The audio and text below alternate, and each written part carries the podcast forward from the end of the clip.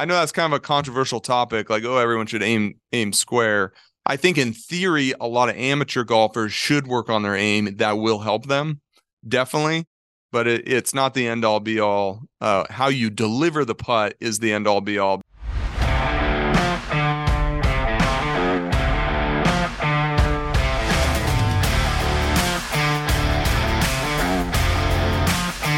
This is the Tournament Code.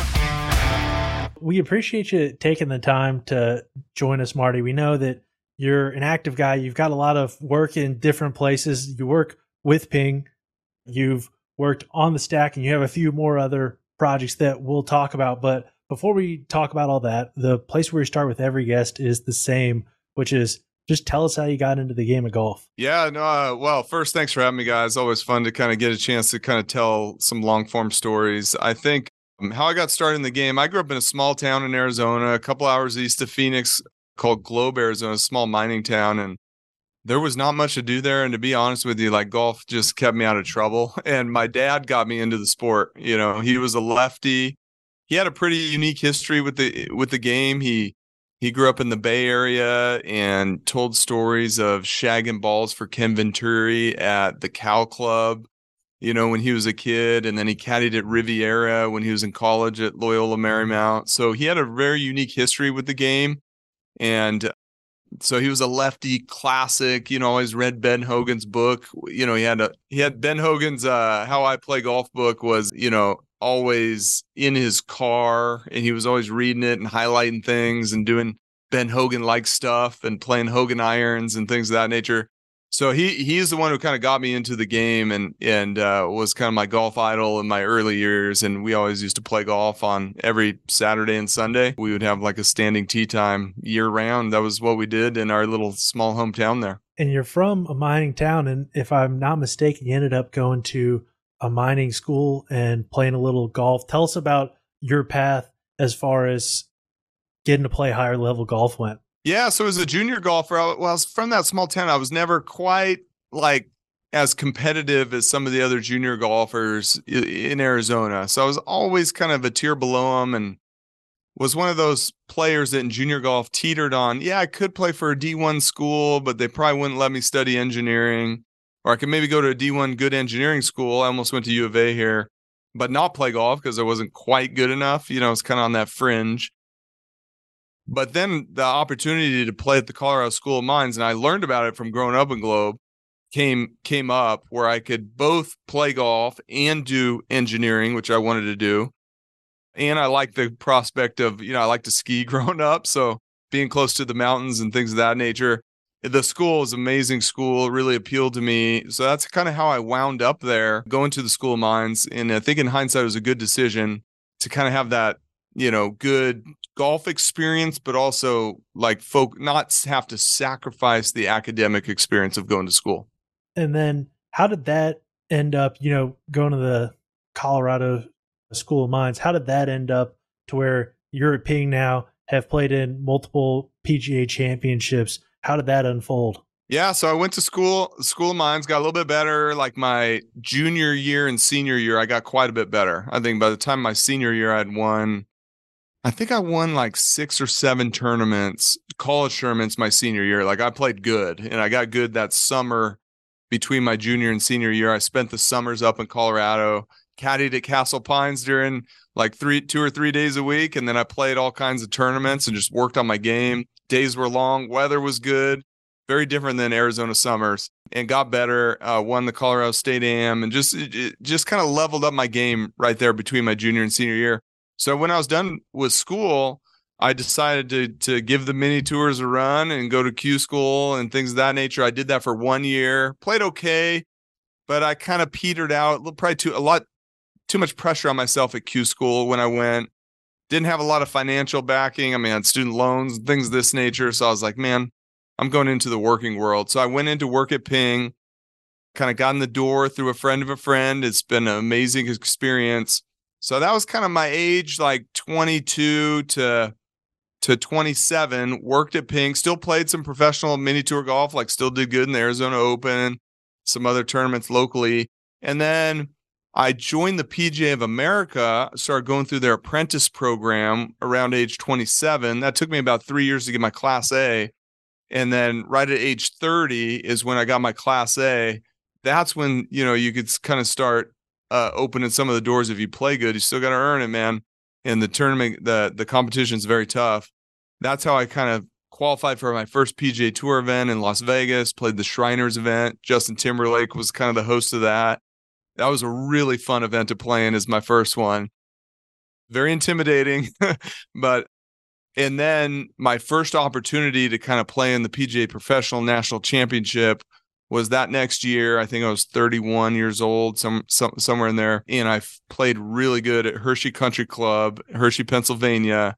I finished in the top five, I think, like somewhere around fifth or sixth, uh, maybe top five, top six in that PGA for my first PGA Professional Championship, which qualified me for the PGA Championship at Atlanta Athletic Club. This is the one where Duffner and Keegan Bradley were going back and forth and yeah, I just kind of clutched up and continued to play really good in that tournament. I think it was a skill I've kind of developed is how to play good in those bigger events where they're tougher, they're more challenging, they're four rounds.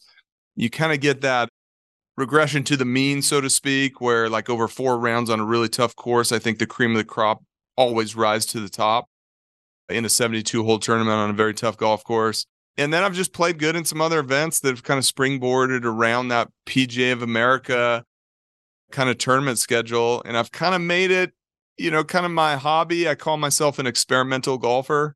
Like it doesn't matter whether I play good or not because I have a job. It's not my number one thing, but it is addicting. It's very fun. And I've tried to be hyper efficient and gain little tiny advantages that have helped me do good in, in those events. And hopefully I, I have some more to come. We're going to talk about that in just a second. I just remembered, I remember this maybe a month or two ago.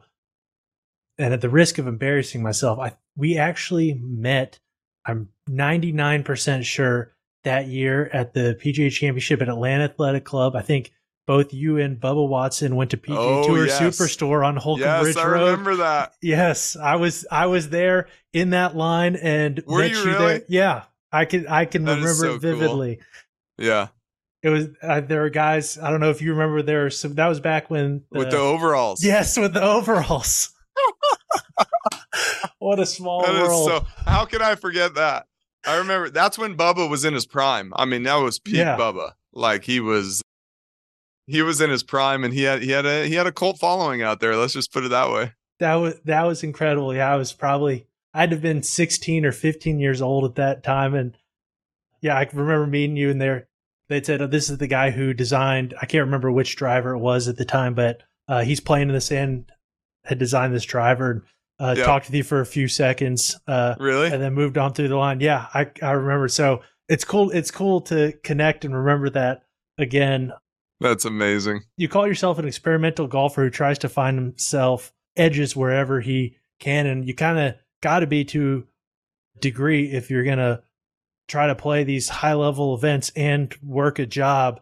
Tell us about some of the strategies and tactics that you've taken in order to make the most out of what you got. I think about this a lot and and this applies to like even the design world if, if you have too many too much time and too many resources i actually think it can be a bad thing. There's kind of concept out there called the freedom of constraints.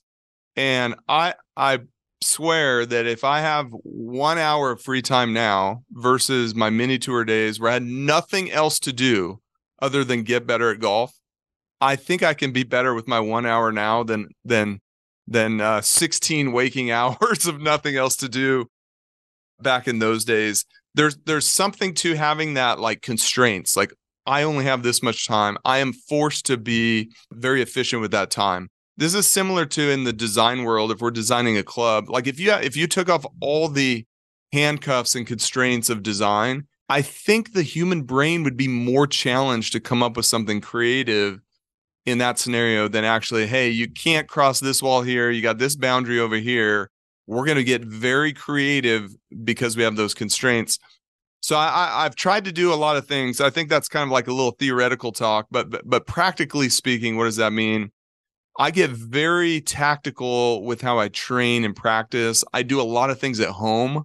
Like, for example, man, I got a walking treadmill desk I walk on every morning. That's like how do you, how do you work on your fitness? I'm a, go to the gym, can't do it. I got a million emails to do and my work at Ping and work on the stack. Like, how do you do it?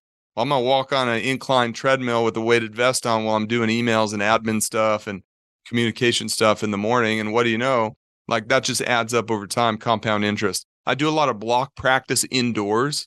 So, hey, you know, I think 10, you can do a ton with 10 to 15 minutes a day, indoor putting mat, block practice, work on your alignment. So you don't go, so that way when you go out to play golf or play a tournament, you know, two weeks later, it's not like as if you've never uh, set up your putter, you know, or you, you can't make it out to the course or you go to you know in the winters here in arizona it sounds great but i go to work it's dark. I come home it's dark like the days are short. So actually that's when having doing indoor stuff doing stuff at home block practice with your putting working on your speed training in my little home garage setup area. These things become like very important skills and you can do them with a very short amount of time. Like i think that's the key maybe to to to your guys listen to, to the listeners out there is you don't need massive amounts of time to be efficient with it and get stuff done. I think you're dead on there. Obviously you're a smart guy and know the know the direction to go generally speaking. I think that's something that both Cooper and I noticed in both our practices and in friends of ours and Cooper was out caddying on Korn Ferry for a while seeing how everything goes and it can be easy to get dragged away in a practice to not necessarily spend to spend time feeling good, not spend time getting good. And yeah. uh, you got to make the most of it. And I can tell you, like now, I feel like if I spend a little bit of time, I can get just as good as I was in college when I was spending seven, ten hours a day practicing, and exactly. who, know, who knows who knows what else. And that indoor stuff, yeah, finding ways to get those advantages. One of the something that we tweeted out of I think last week was this project that I did in my house and Cooper is doing one up at his place, which is, you know, when it comes to green reading, it's hard to at least for me, it's hard to get the limited amount of time I have out there. I generally think because I don't have a simulator, I can't be hitting I need to be hitting golf balls when I get out there and I can and he can spend some time on the putting green, but like feeling percentages, going through my reads for my tour read, etc. Yeah, I can't I can't necessarily be out there doing that. And so taking something that Lou Stagner done, built a, a platform at home that's at zero percent, and then putting little uh, shims under it that knock it up a half percent, and practicing like that. Like finding those keys makes it so okay. Like yeah, it's raining today, or it's Monday, the club's closed. No big deal. I can still get things done. Besides you know, with working with a weighted vest, you said that you worked on putting fundamentals and at least like making sure that everything was set up right when you would go before you would be able to go out. Tell us what a putting fundamental routine looks like for you in that practice. Yeah, indoors, man. I just do a lot of block practice. I'm, I'm uh, at Ping. We've done a lot of research on this. We don't necessarily believe that people need to aim where their intended start line is because we've seen so many great putters aim a little bit left, aim a little bit right, and re-deliver the and then deliver the putter on their intended start line because face angle is king. Path matters very little in in, in putting, relatively speaking. Just kind of like ball flight laws of a putt type thing. However, for me personally, I like zeroing everything out. I like reading the putt properly, whether it's right to left or left to righter. And I, I use a line on my ball and I like to aim my putter on my intended start line. That's personal to me, not not necessarily the right thing for everybody. And there's a lot of different strategies out there. So how do I incorporate that in some home practice? Just like a little laser setup, line on the ball. I use a long putter in in aiming the putter. Some I've kind of got you know kind of enlightened to. I always kind of knew it, but some things are obvious in hindsight. Is not just aiming the face. It's like there's yaw, pitch, and roll. You got to aim the the handle lean, right? You got to aim the face, the rotation about the shaft axis, and then you have to aim the lie angle. So I practice, and we built this kind of tool into iPing 2.0. Also, we actually did this with Tony Finau and Boyd Summerhays. We built this really cool live loft and live loft and live biofeedback tool into iPing 2.0 that I use. and I know my settings in there from a lie standpoint, which is just around 10, 10 degrees with the long putter. My shaft lean, I, I try to get pretty neutral.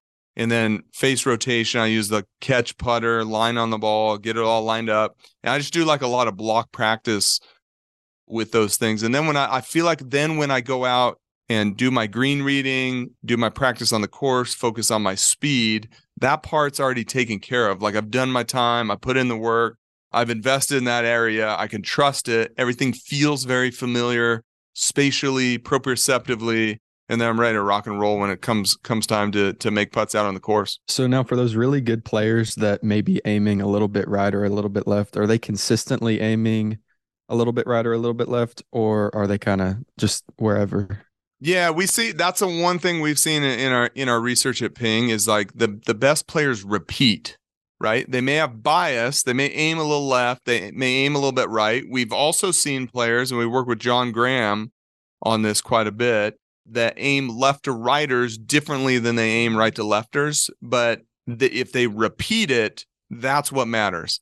So when we fit putters at Ping and we build all of our algorithms into iPing 2.0, it is all about the repeatability.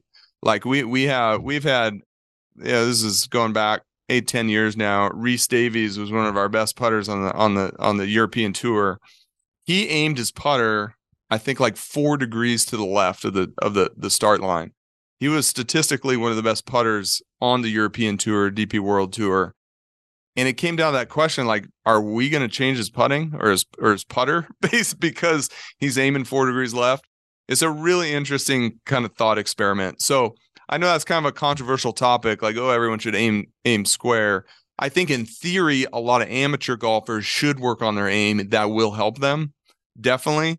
But it, it's not the end all be all. Uh, how you deliver the putt is the end all be all because you know the ball starts about ninety percent of the start line of the putt is based on the face angle, not the path. The club face is king in almost every context. Uh, putting, including the putter. yeah, yeah, Put, putting, putting included. When it comes to some of your work at Ping with drivers, we talked uh, before we went live. We talked some about the drivers you just you've designed or been yeah. lead designer on. Uh, and there's a long list. Tell us about the progression of driver heads and what has changed over time and what we're looking at right now with the most recent ping model some of the changes that have had yeah, driver designs are really fun. They're, they've they've been, they've been the most fun and also the most challenging to work on as a designer. There's so much happening. Like the speeds are super high. The consequence of the bulge and roll and the inertia and miss hits is super high. It's the most important club for scoring. You guys have interviewed Lou and all these other other uh, statisticians, so you guys know that. That's another controversial thing, semi-controversial thing. But the driver and how you hit the driver is super important on most golf courses, obviously. So yeah, driver technology has changed a lot. I think at Ping we've taken a very kind of what's called the first principles approach is like what are the fundamental physics of what's happening with the driver? Like, you know, there was we we had the center of gravity low and back for a long time. Some others were out there promoting it should be forward. They've all of a sudden now they think back is good type of thing but we've kind of stayed i think that's one of our advantages at ping is we've stayed very focused on the golf physics. Like what are the fundamental principles driving the physics? What's the problem the golfer's trying to solve right? And how do you marry those two things together? Okay so the golfer and driver needs to hit the ball far and they need to be mindful of the dispersion right? You, you, your goal with the driver is not to hit every fairway and hit it short. If you did hit a sand wedge off the tee you know what i mean there's this ratio of how much distance you need to hit it relative to the accuracy. And for most, we've actually run the numbers on this. My colleague Chris Broadie, son of Mark Broadie, actually ran the analysis on this. Um, and for your everyday golfer, that ratio is two to one. For your tour player, it's about three to one. That means for every two yards further they hit it in distance, they can live with one more yard offline. And that's a break even from a strokes gain standpoint. Well, we then we bring that into the driver design and say, okay, how do we make it go further while being mindful of dispersion? To make it go further, uh, we can get better launch conditions. So, uh, better launch and, and spin for the given attack angle and ball speed of the golfer. we can make the club go faster through the air. We can make the club have higher momentum, for example. This is the birth of counterbalance shafts or Alta CB shaft design. That stands for counterbalance. That's to have a heavy head and a longer length. Long, short, long length drivers are are for a lot of people. Like going to a shorter driver and getting a tri- tighter dispersion is not the best solution for a lot of golfers. If you have a high inertia driver, you can have a longer length driver, keep a heavy head with a count super counterbalance shaft, get more momentum to get more ball speed. You can make the driver go faster through the air. We do that through aerodynamic things like turbulators and Vortec and other shaping things that we've done to make the driver go faster through the air. So it's like you can make the driver go faster through the air. Then you want to make the driver more forgiving because you're you're not going to hit the center of the face perfectly every time. That's totally okay. You can increase the moment of inertia. You can do things with the bulge and roll optimization, and that's what's in our G430 driver. Our we have a a change, a calculated change in the face shape that makes hits low on the face not increase the spin. We call the Spinsistency is kind of our marketing term for it. But when you hit low on the face, normally get the because the gear effect, you get really low launch and super high spin or much higher spin. We change the curvature to have about the same spin low on the face as when you hit it perfect. That level of innovation was equivalent to increasing the moment of the uh, inertia of the driver by like 20%. So I think a lot of people ask this question, well, how can there's all these rules, there's all this stuff. How much can you really improve the driver? Every year we're stacking on these technologies year after year after year, model design after model design. And when you add it all up, the gains are just absolutely phenomenal in both ball speed, distance, accuracy. Well, guess what? The first thing happened when we gave our new G430 driver to the tour player and they miss hit one a little thin, neck one a little bit, and instead of it like rising up into the crosswind and kind of floating offline, it held its line. It had tighter spin, tighter flight. These are words the tour players describe it. What do they do if you give them a more forgiving driver? Swing harder. And then they're swinging harder, they're hitting it further. So you even get the compounding effect into the inner psychology of the the, the player.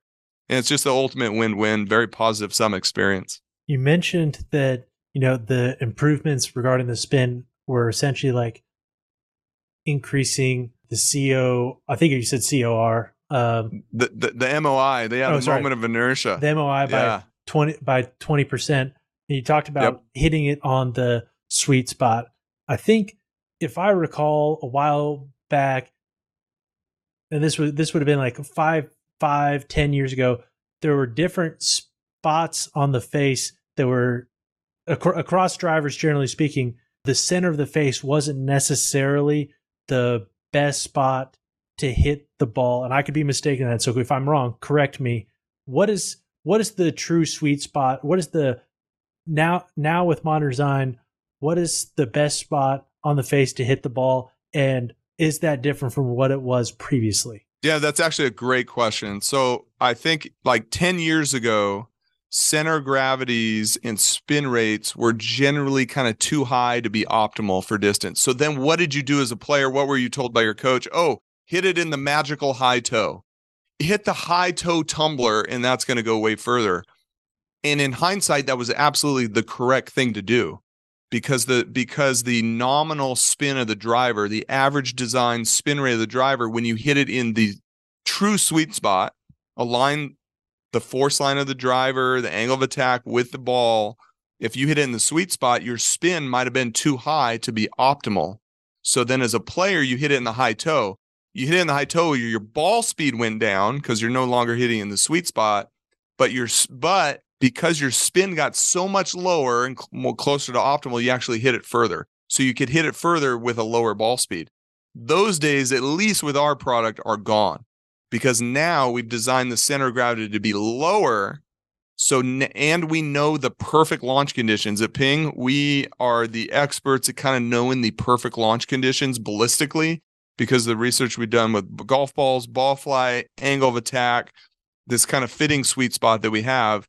We've kind of fed that into our driver design. So now you can hit in the theoretical sweet spot that sweet spot and impact will deliver the optimal launch conditions. And we make different models that have different spin rates. So now you don't need to hit that high toe ball that has a little draw to it to hit the perfect distance. Now you can get fit for the driver that you hit it in the sweet spot. It's going to go the furthest. And to hit it the furthest, you also don't want to curve the ball. The tour players that hit it the furthest and also drive it the straightest, generally speaking, minimize their curve. The ones that hit it really far play tiny draws and tiny fades, but the, the but their spin axis is tiny. And, and a lot of the time, it's kind of like a psychology thing. Like, oh, I never want to see the ball go left. Well, they still kind of toe it and draw it a little bit occasionally. That's what the data shows. Their brain doesn't remember that, but when you look at their actual spin axis data from from ShotLink, from TrackMan on the course, those players do actually hit an equal amount of like draws and fades out there. So the tour players hit it very straight, and that's a modern key to hitting it far is minimize your spin axis. And the reason for that to make it ex- extremely clear, you know, a lot of people you say, oh, you have to hit. Uh, this was way before. This is before we had launch Mars, and even in the genesis of launch Mars, oh, exactly. a draw goes further than a fade or something like that, and no matter what, if the ball's curving a lot, that's more def- more energy that's been deflected and hasn't gone directly into the ball, and it's more distance that the ball is spending moving right to left than could be you could be spent going forward. Yeah, that yeah, that's kind of the essence of it. And in the old days, you did have to toe it and hook it to have that ball go far. Those days are gone, right? And I think, but some some teachers, coaches, players, they their memory might be back in that time 10, 20 years ago when that was true and still have that associated with it. But we've kind of, you know, that's been solved through modern driver design, fitting techniques, understanding of the physics. Now you can get dialed in and try to as a golfer out there, I think from a driver standpoint, you should try to hit that thing as straight as possible. Uh, there's no advantage to hitting a slight cut or a slight draw you know no real such thing as a is a is a is a you know one way miss and things of that nature. You can just kind of uh, try to straighten it out. Sometimes hit a little fade sometimes hit a little draw and on average that ball is going to go go further. And because distance is more important than accuracy generally speaking that's a positive thing. Like to switch gears a little bit and talk about your playing career some. I'd just like to learn more about what you have learned personally from playing in all the major championships that you've played what your experience was at that first one in Atlanta Athletic Club and what you've learned since then. Yeah, that first one in Atlanta, man. Uh, a, it was hot, hot Atlanta. I was so nervous in that first tee shot at Atlanta. I think w- I get very nervous on the first tee, like e- even my local section events, and not not to the level of playing in a major, but I always get very nervous. If I can get off that first tee, I mean, I'm I don't get uh, like very nervous after that unless it's like coming down the stretch. I got a big putt to win the tournament or some of that nature.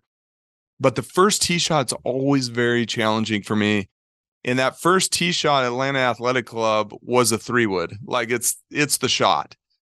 Like drivers too much. It was this little dog leg, tree on the left, serious Bermuda rough on the right. It's like a perfect three wood shot down there and I did not want to hit three wood, but I did. I remember I kind of blocked it over into the right rough. I think when I get nervous with my old mechanics in hindsight, like I block a lot of shots, take it back too short, shift to the left too early, get a little bit late, leave the face open, block it over to the right. Sure enough, that's what I did. Uh, it was a very fun experience. I think I grew a lot. I'm really glad I had played in one PGA Tour event prior to that major because it was next level. Like I played in the Shriners event in Vegas before that PGA Championship, and that Shriners event is like a, um, you know, it it still is a little little smaller, a little casual. Crowds are way smaller. Then you get to the PGA, man. That thing was like a hundred x. The energy level, the number of people, the buzz, the cameras, the players. I mean, it's the strongest field of any of the majors. The volume of players, the the the coaches, and Butch Harmon on the range and hitting balls next to Tiger. I mean, all these things is like next level. I grew a lot during that tournament. I think the big thing I've learned. One of your questions was playing. What have you learned playing all those majors? It's the importance of driving the golf ball. Like distance is super important, but when you get into the majors, every hole you got to step up there and hit that driver good. Like uh, most of the time, um, you have to drive the ball really well, and there's just a bigger percentage of importance on driving the ball and then your long game because you're gonna you're gonna be uh, hitting long irons and maybe high lofted fairway woods into very long par threes. That's been a part of every major I've played in. Like you're hitting a way bigger percentage of long irons, and the importance of driving the golf ball well is way more important in those majors. And I think that's true even for the tour player relative to another event they're playing the week before. The rough is more penalizing. There's more of an advantage to be down there further, and you're going to be hitting more long irons into par threes, par fours than those other regular events. And so it's just very different than Arizona golf. It could not be more different than Arizona golf. You don't hit as many long irons. You end up not hitting a lot of drivers. It's not as big of a priority in Arizona golf. So it's very challenging to kind of train for that type of golf coming from from where I'm typically playing. Yeah, that first shot at AC, I I can imagine, and then even co- going back there, I was there. That you and I met, as we said, at PGA Tour Superstore, but I was there every day of the week for that event, practice rounds through Sunday, and it was a fun fun time. But now having gotten out there to play afterwards, that the shot on the shots on 18 especially like there's not there's not the most amount of room to miss and I don't know I don't remember what they were playing as out of bounds if they were playing things as in course out of bounds that week but some of the holes when I got out there and I'm not playing as deep as you guys were playing it and I don't have fans out there watching me but when I got out there I was like huh well looks like the best shot here is to aim like right side rough and if I hit a little left, it's in the fairway. If I hit a little right, exactly,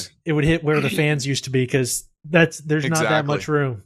Yeah, there were some intimidating tee shots. I think like number eight, dogleg left, like water all down the left.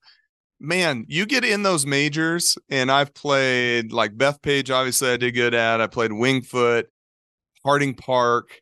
You get in those majors and tee off on some of those holes, especially if it's like an elevated tee. And number eight, Atlanta Athletic Club was kind of like that and then you get the fairway that's let's call it 20 yards wide 22 20 even 24 yards wide. It looks like you have nothing to hit at. I think that's the biggest thing in, from playing in the majors is just how intimidating some of those tee shots are. And the big name players man i mean that's what makes a, brooks koepka and a Viktor and these guys are driving machines man. They just i don't think they sweat those holes they get up there and uh, dude, I'm gonna bomb it right down in there, and I'm gonna hit it both far and straight, and and they just don't have that fear factor that, you know, if your game's a little fragile, those holes are gonna break you.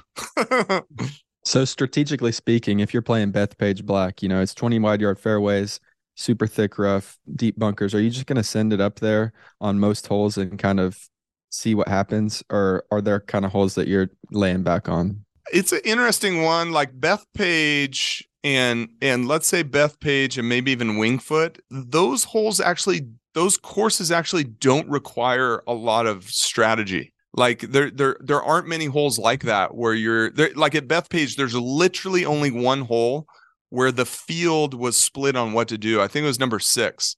Like some of the players sent it down with driver around the corner, but if you pull it far enough left, you're in like double bogey territory or you kind of hit like five wood driving iron thing over to the right, but you got like an eight or nine iron in.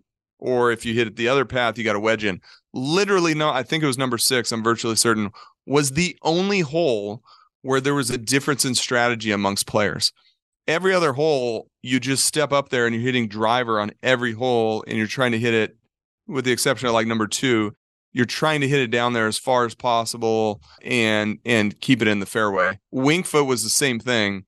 I think that's what makes a few of those courses kind of interesting is that there there actually isn't a, uh, as much on the strategy side, different to differentiate yourself between another player, and it's all about execution. It's an interesting thought experiment. Like if everybody knows the proper strategy on a course, the right risk reward, there's no advantage to knowing the right strategy, right? Like you have no, I have no advantage over another player. We both know that driver's the right play on this hole it's all about execution at that point in time or speed.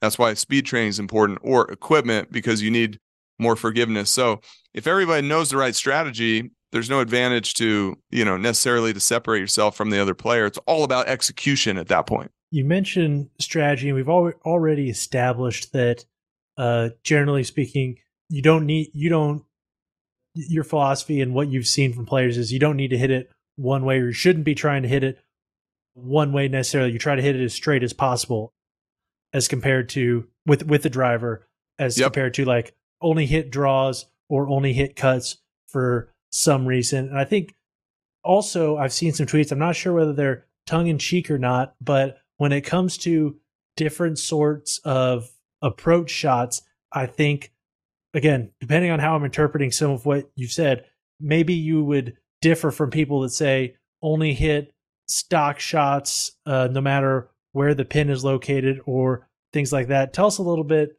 and may, again, I could be misinterpreting. So tell us your theories and philosophy regarding approach strategy to pins, depending on uh, different variables and what you've seen from great players. Yeah, that's a great question, man. I think there's a lot of nuance around this question. I think I think what's been kind of lost in the weeds here a little bit of that topic, like should you shape the ball or not, hit it one way or not, should you draw your driver, you know, hit your driver two directions or not, things of that nature. I would say the research that we've done and my general philosophy subject to change because like you know we could come find out there's new information new research and, and maybe we're a little bit wrong on this but we've kind of stressed this quite a bit is that it for your everyday golfer and even your tour player it- the there there would be no advantage to hitting like a slight fade versus hitting it dead straight other than that maybe that's like your inner psychology finds more comfort in that but there's no like physics advantage to that per se. So you can go at like your face to path variability that's going to that's going to cause a draw. If you're nominally zeroed out with zero spin axis in, in hitting it straight that's going to be that same variability if you kind of if you have the face to path one or two degrees open every time hitting a slight little fade so there could be some like comfort reasons to hitting a slight draw or slight fade but if you don't hit the ball have enormous ball speed generally and for your everyday golfer it definitely try to zero out that spin axis so you can hit the ball as far as possible with the driver. Now there could be things you're trying to do with your coach or change your mechanics for a short period of time hit a little draw because you're overdoing something spectruming something shallowing out things of that nature trying to hit more up that could be an advantage in the short term sense but long term try to zero out that driver. Uh, now when it comes to approach shots that's again it depends on what your goal is. If your goal is to be the best iron player in the world like tiger woods justin thomas are some great examples of here then uh, we saw it with rory over you know at the scottish open the, the shot he hit on the last hole you will definitely want to be shaping your irons into different pins because you just think through the, th- the thought experiment. Is the greens get super firm you need to control the land angle vector in order to con- to to to reshape your your your dispersion pattern for a specific pin Justin Thomas is the ultimate example of this. He shapes the ball more than anybody on tour. When we've when we've mined his data, he hits an average number of greens in regulation. This is mind-boggling. He hits an average number of greens in regulation, but he's all, over the last like 10 year period or however long he's been on the tour, he is always like in the top 5 range depending on where you slice and dice the data in terms of distance from the hole or his approach shot, but in strokes gained approach. So why would that be? And then we went in and sliced his data into like the nine different quadrants on the green. So you got back left, back right, back middle, front left, front middle, front right, and then the three middle quadrants. And he is on average more aggressive, or his average approach is closer to the pin in all those different back quadrants. So on a back pin, he's closer to like everyone comes up short, but he comes up short way less. The back right pins, he's closer, he's further back and more to the right. And then the back left pin, he's further back, closer to the left, and he shapes it into all these pins. So he is effectively like I think just way more effective at making birdies more often in, in, in improving his proximity to the hole more often. That might not be the best strategy for everybody. That might not even be the best strategy if your goal is just to get on the PGA tour. Right?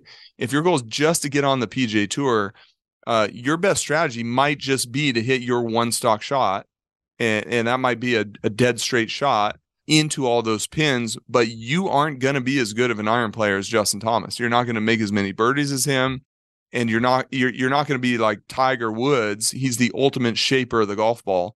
Provides tons of advantages.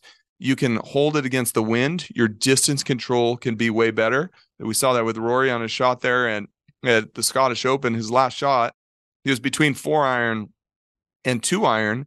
He needed to make birdie to win. His four iron could not get to the hole. He could eh, that might have been in, in in a regular tournament play the best shot for him to hit to to lower his average score from that shot might have been to hit the four iron. On average, he might have made par most amount, you know, the highest percentage of the time. He decided to take the two iron, play more aggressive, cut it into the wind to take distance off, and he obviously hit it close to the hole, made birdie, and won the tournament. Took on more risk on the last shot of the hole when there was more on the line. So that's a really good example, I think, where the most elite players, if you want to be a very elite iron player, it would be advantageous to curve the ball, shape the ball into different pins, leverage the wind, and improve your distance control. So, would you say a good rule of thumb is that these players are kind of working the ball towards the pin, towards the side of the green that's closest to the pin? So, like, say the pin's on the right, there's water on the right, they're going to be hitting a fade into that pin. Yeah, uh, a player like Justin Thomas would definitely do that. That is, I'm not saying suggesting that's the appropriate strategy for everybody. I'm not saying some great iron players, a la Tom Lehman and some other ones, wouldn't just draw it in there anyway. But their average proximity to the hole on those pins is going to be much worse. I mean, I think a player who curves the ball more than anybody now that Bubba's not on the PGA Tour with their irons and in general is Martin Laird. And we've looked at his data. He only cuts it and he cuts it a ton. His strokes gained approach to the right pins is phenomenal. Front right pins, middle right pins, back right pins. He is one of the worst in scoring in strokes gained approach to all the left pins. He never curves it the other direction. And he's typically done good on some repeat golf courses that are better for uh, TPC Summerlin, for example, for that fading type of approach. So it's pretty easy to predict. He's a one-way player, right? And but if you give if you give a back left pin to him and then Justin Thomas, I'm taking Justin Thomas all day long, or Tiger Woods.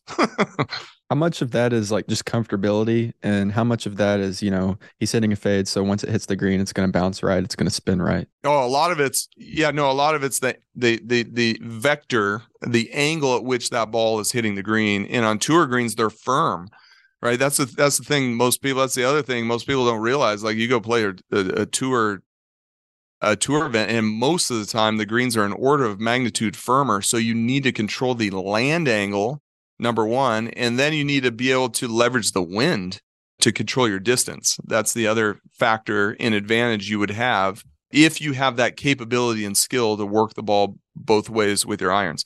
That is not an easy skill. That takes a lot of, in my opinion, it takes a lot of practice. It takes a lot of, you know, very like for example i don't even do that a lot because it's like i don't have the time to put in to to to curve the ball both ways i think if my goal was to be the best iron player in the world and to ha- separate myself from a scoring standpoint i would definitely learn to curve the ball into pins and leverage the wind a little bit more often than than even I do. So it's even though I I, I think and argue that it's the best strategy to be the most elite or very elite iron player, it is a very hard skill to acquire, practice, and and learn. You know, one of the things that Cooper reminds me a lot is that golf is not played in a vacuum, and I like to sometimes think it is, and I think that that that is a perfect case in point of that. I'll tell you, pre, prior now, I was when I'd seen you tweet that, I was like, all right, like sure he has a reason for it. I'm interested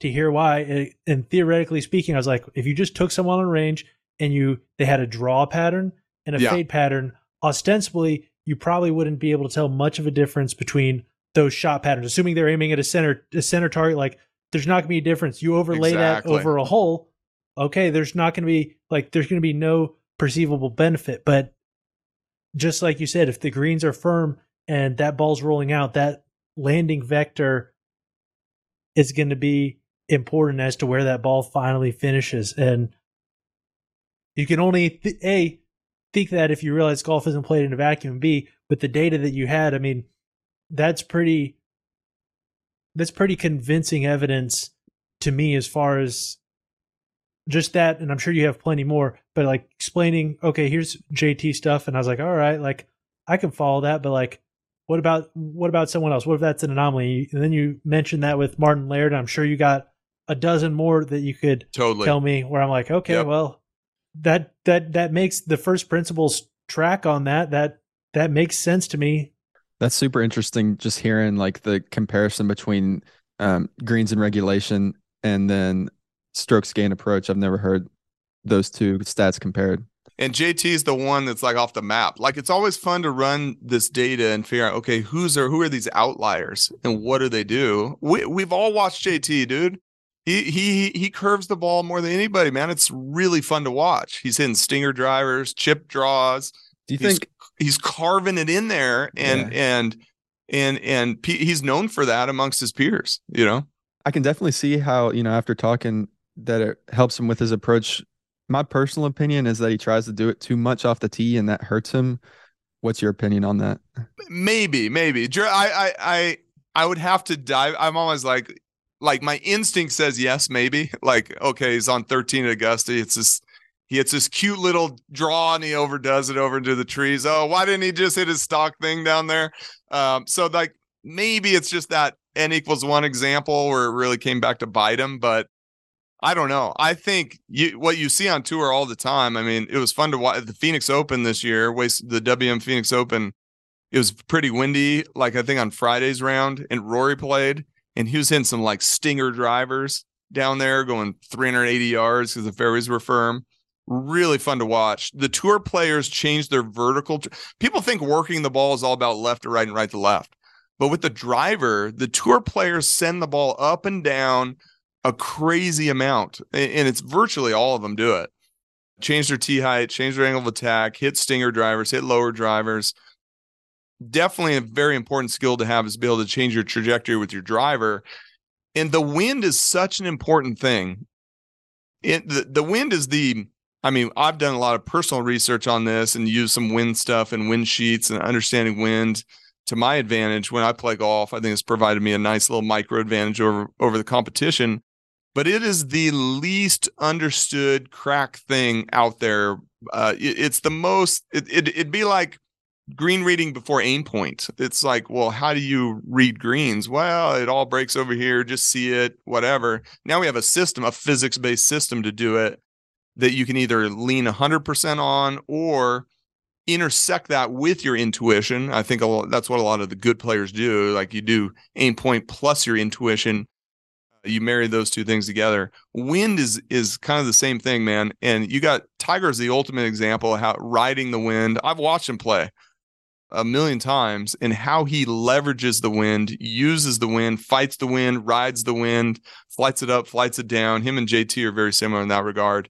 And that's something about curving the ball that's super important. I go back to that Rory example, trying to take distance off. He had to cut that two iron up into the wind to remove distance. That's super interesting. I want to go down a couple different rabbit holes, but we've talked a good amount with you. You got stuff going on, and we got things to do as well. A lot of it probably just processing this and what we've learned. We're gonna hit a we're gonna hit a few quick points here, and then we'll let you go. For Ballnamic, what we'll probably do is we'll we'll set up a conversation with Chris at some point in time and talk more in depth about that. Um, Yep. Tell us a little bit about what Ballnamic is and what you've learned doing that. Yeah, so Ballnamic is a is a product solution. It's ballfitting.com. And and the idea behind it was to give that tour level access to golf ball fitting to the everyday person. Because tour players, let's face it, it's it's kind of they're in an unfair advantage a little bit. They're out there, they if new golf ball comes out, they go test it around the greens, they hit it with the driver, they take it on the course, they play in different winds, and, and they get to see what it does, right?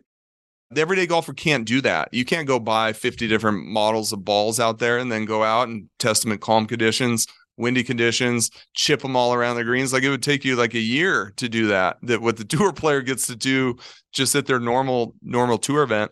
So Ballnamic was taken, hey, we've seen some very interesting things happen with golf ball performance that can change your custom fitting of your clubs. And so ball, the real value of Ballnamic is like, hey, I'm spinning my driver a little bit too much. But this driver is very forgiving. I love the look. My launch is perfect, but it's spinning two or 300 or 400 RPMs too much. Instead of chasing, tweaking your driver, and this is what tour players do, a lot of them will just switch to a lower flying golf ball that's effectively three or 400 RPMs less spin aerodynamically both spin and aerodynamics. Ballnamic allows you to marry those two things up, marry your club fitting and your golf ball fitting together synergistically. And we have it designed in a way that is educational. It walks you through thinking. Anyone can go through it. Just go to ballfitting.com and wa- and and walks you through thinking through a golf ball like the tour players do. We literally modeled the questionnaire after how our tour players like Tony Finau and Viktor and all these guys think about what's important to them in the golf ball fitting. And then you can bring launch condition numbers. If you have your driver, ball speed, launch, and spin, and if you have your seven iron ball speed, launch, and spin, you can bring those in and punch them in to Ballnamic. You don't have to have that, or you can have one and not the other.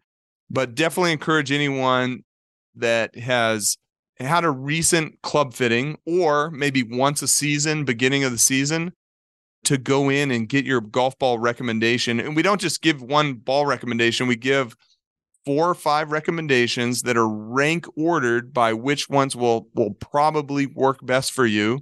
And then you can go through and you can try a couple of them out or just kind of go to that results page, see which one matches a certain area of performance in your game the best and, and give it a run. So it's kind of democratizing golf ball fitting, leveraging some really cool testing we do that decodes the aerodynamic differences in golf balls. And that's the secret. You can't test balls indoors because you can't see how they fly down range.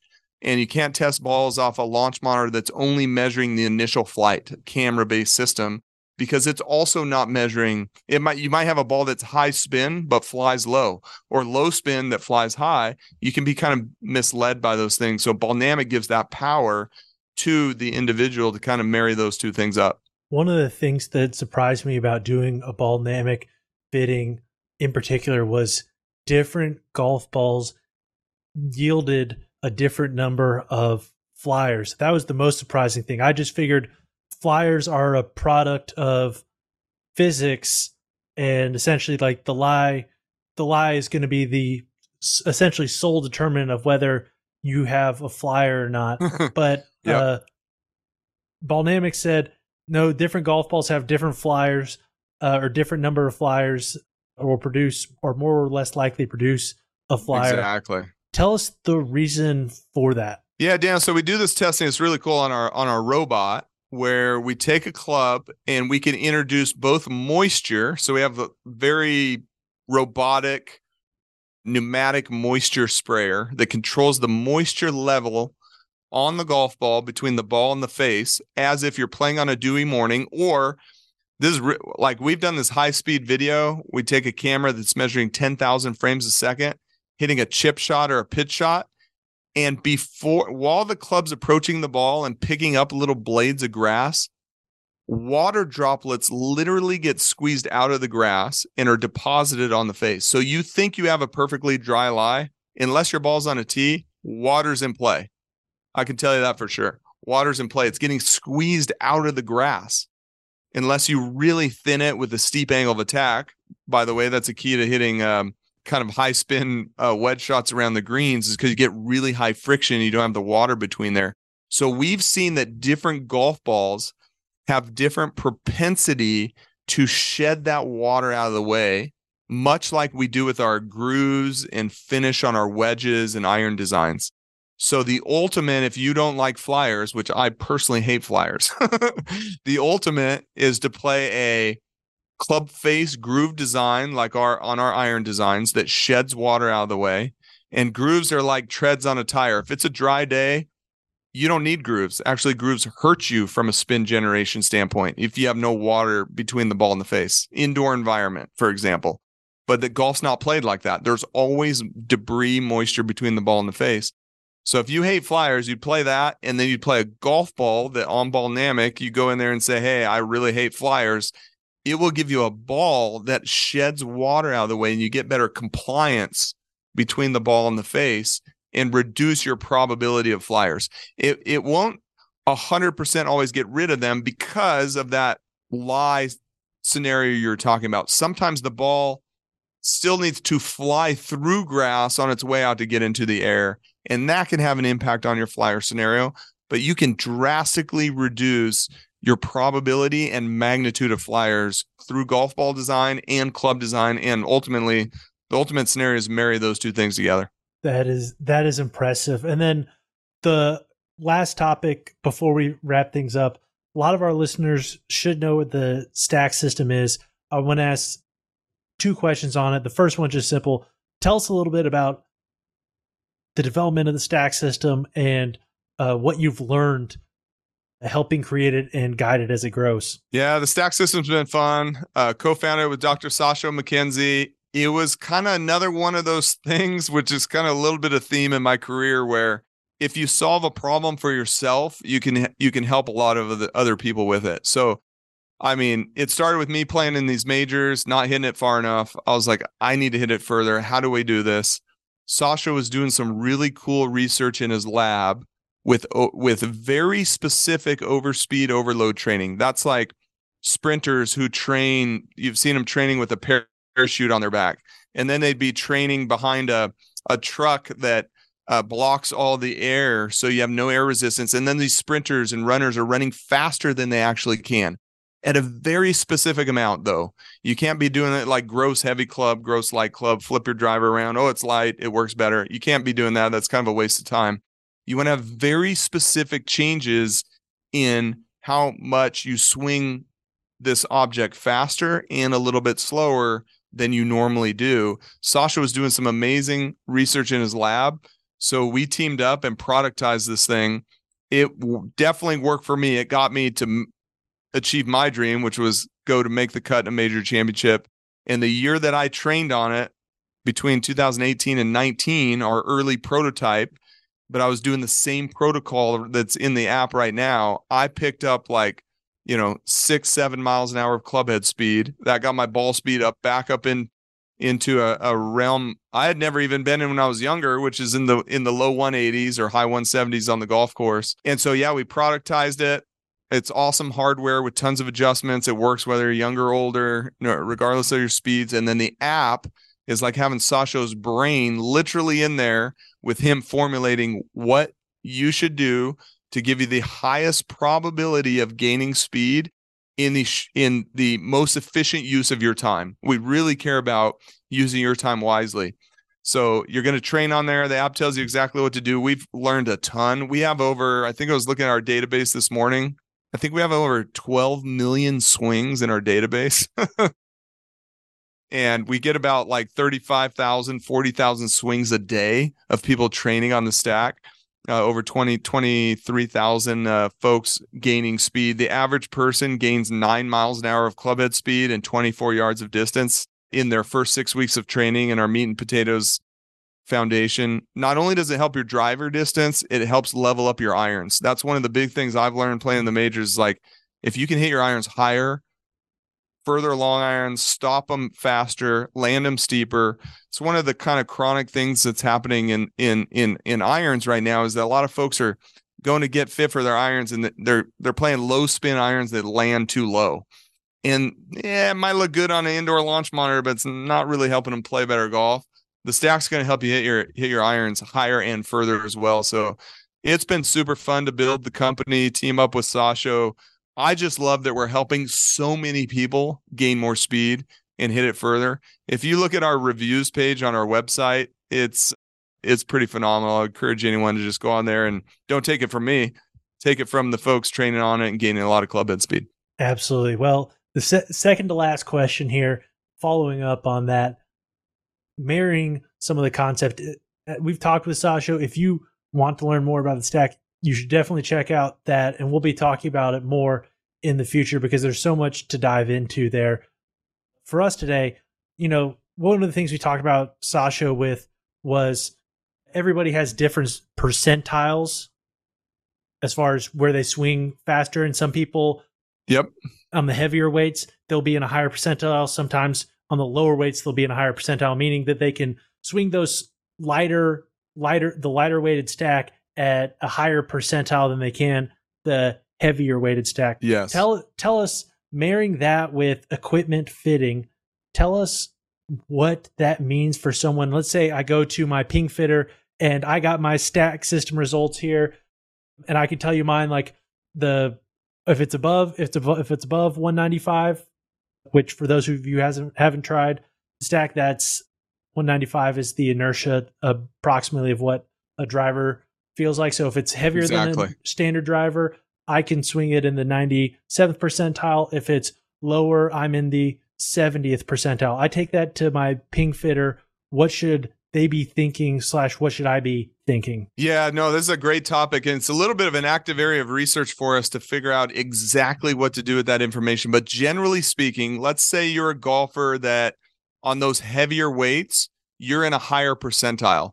That means that we can load on more weight for you and you're going to maintain your speed or lose less speed than than uh, a peer in in your peer group there. What that could mean to you is that you might be able to play a heavier driver. So we can put you into a heavier driver. And the ultimate goal of gaining more ball speed is to optimize the momentum. Now, the physics equation of momentum is mass times velocity. So if we can increase your mass without you losing a lot of speed, you'll get more momentum. Ultimately, you'll get more ball speed and you get the bon- benefit, the bonus benefit of having a higher moment of inertia driver because if is the head's heavier in mass, the forgiveness factor generally will also go up. Okay. Now that might be a good solution for you. Now, another golfer, they might be more sensitive to weight, right? So as they add uh, more mass on the stack, their percentage might start going down. Their percentile might start going down. They might start losing clubhead speed very quickly that golfer may be more optimal in a lighter headweight driver because because as they uh, lose a little bit of that mass, they're going to increase their clubhead speed a lot, right? They may, they might have a different sensitivity in mass to clubhead speed. Now, that doesn't mean go out and use your stack data as the only factor to pick your perfect head weight because head weight's going to change your swing weight, swing weight's going to change your left right tendencies and your left right bias but this is kind of part of the overall package of club fitting and club optimization is you can definitely start to use the sensitivity of how sensitive you are to adding mass and how much club head speed you lose. That's kind of a general guide for now and i think over time we're going to continue to build tools that'll give more precise recommendations there but it will always be packaged together with you also you always want to concern yourself with the optimal swing weight your left right bias other factors of the the driver optimization Absolutely. Well, we appreciate you taking the time to join us. The last question we ask every guest is the same. And for you, we're going to have it as two parts. One, if you go back to yourself as a junior golfer and tell yourself just one thing, what would that one thing be? And because a lot of your stuff is pertinent as to junior golfers, if you could tell a junior golfer just one thing, what would that one thing be? I think if i had to go back in time i think i over practiced like 50 yard shots. I think i read the whole Dave Pelz's book and was working on the clock system and i put so much time into like 50 yard shots and then you get out here and you realize you never even need it you never you never need that shot in the real world. I would focus way more time on driving the golf ball like generally speaking like speed distance hit more drivers it is definitely okay and is definitely encouraged to pound a lot of drivers like work on your driving that that's both speed and accuracy but become a, a great driver of the golf ball if I had to tell a junior golfer one piece of advice, just keep this game fun. You know what I mean? I think that's what I try. That's what I'm trying to teach my kids. Like golf is a game for a lifetime. It's unlike other sports where you might play it for a little bit and then you're, you know, you get too old, your career's over, what what have you. Golf is a game for a lifetime. You can play your best golf when you're young. You play your best golf when you're old your interest in the game might might ebb and flow depending on what else is going on with your life but just keep it fun man keep it fun enjoy this this beautiful game well, we appreciate it where can people find you on social media if they want to reach out to you ask you any follow-up questions they might have yeah mostly active on twitter at jerty bird so that's my last name and i, like I like to make birdies making birdies is fun so jerty bird so find me on Twitter at JertyBird. Be sure to give Marty a follow and then check out Stack and Ballnamic. I'm telling you, these are super cool tools. We're not paid by them. We're not, we have no financial relationship or any relationship with them in that regard. We just think these are great things to get better. So at least check them out. And then if you're listening to us on Apple Podcasts or Spotify, please subscribe and leave us a rating. And if you're listening on YouTube, please like and subscribe. This helps us get our message out to more people. And if you're trying to find us on social media, you can find us on Instagram at the tournament code and on Twitter at tournament code. As always, we appreciate you taking the time to join us and dive deeper into what it takes to play elite tournament golf.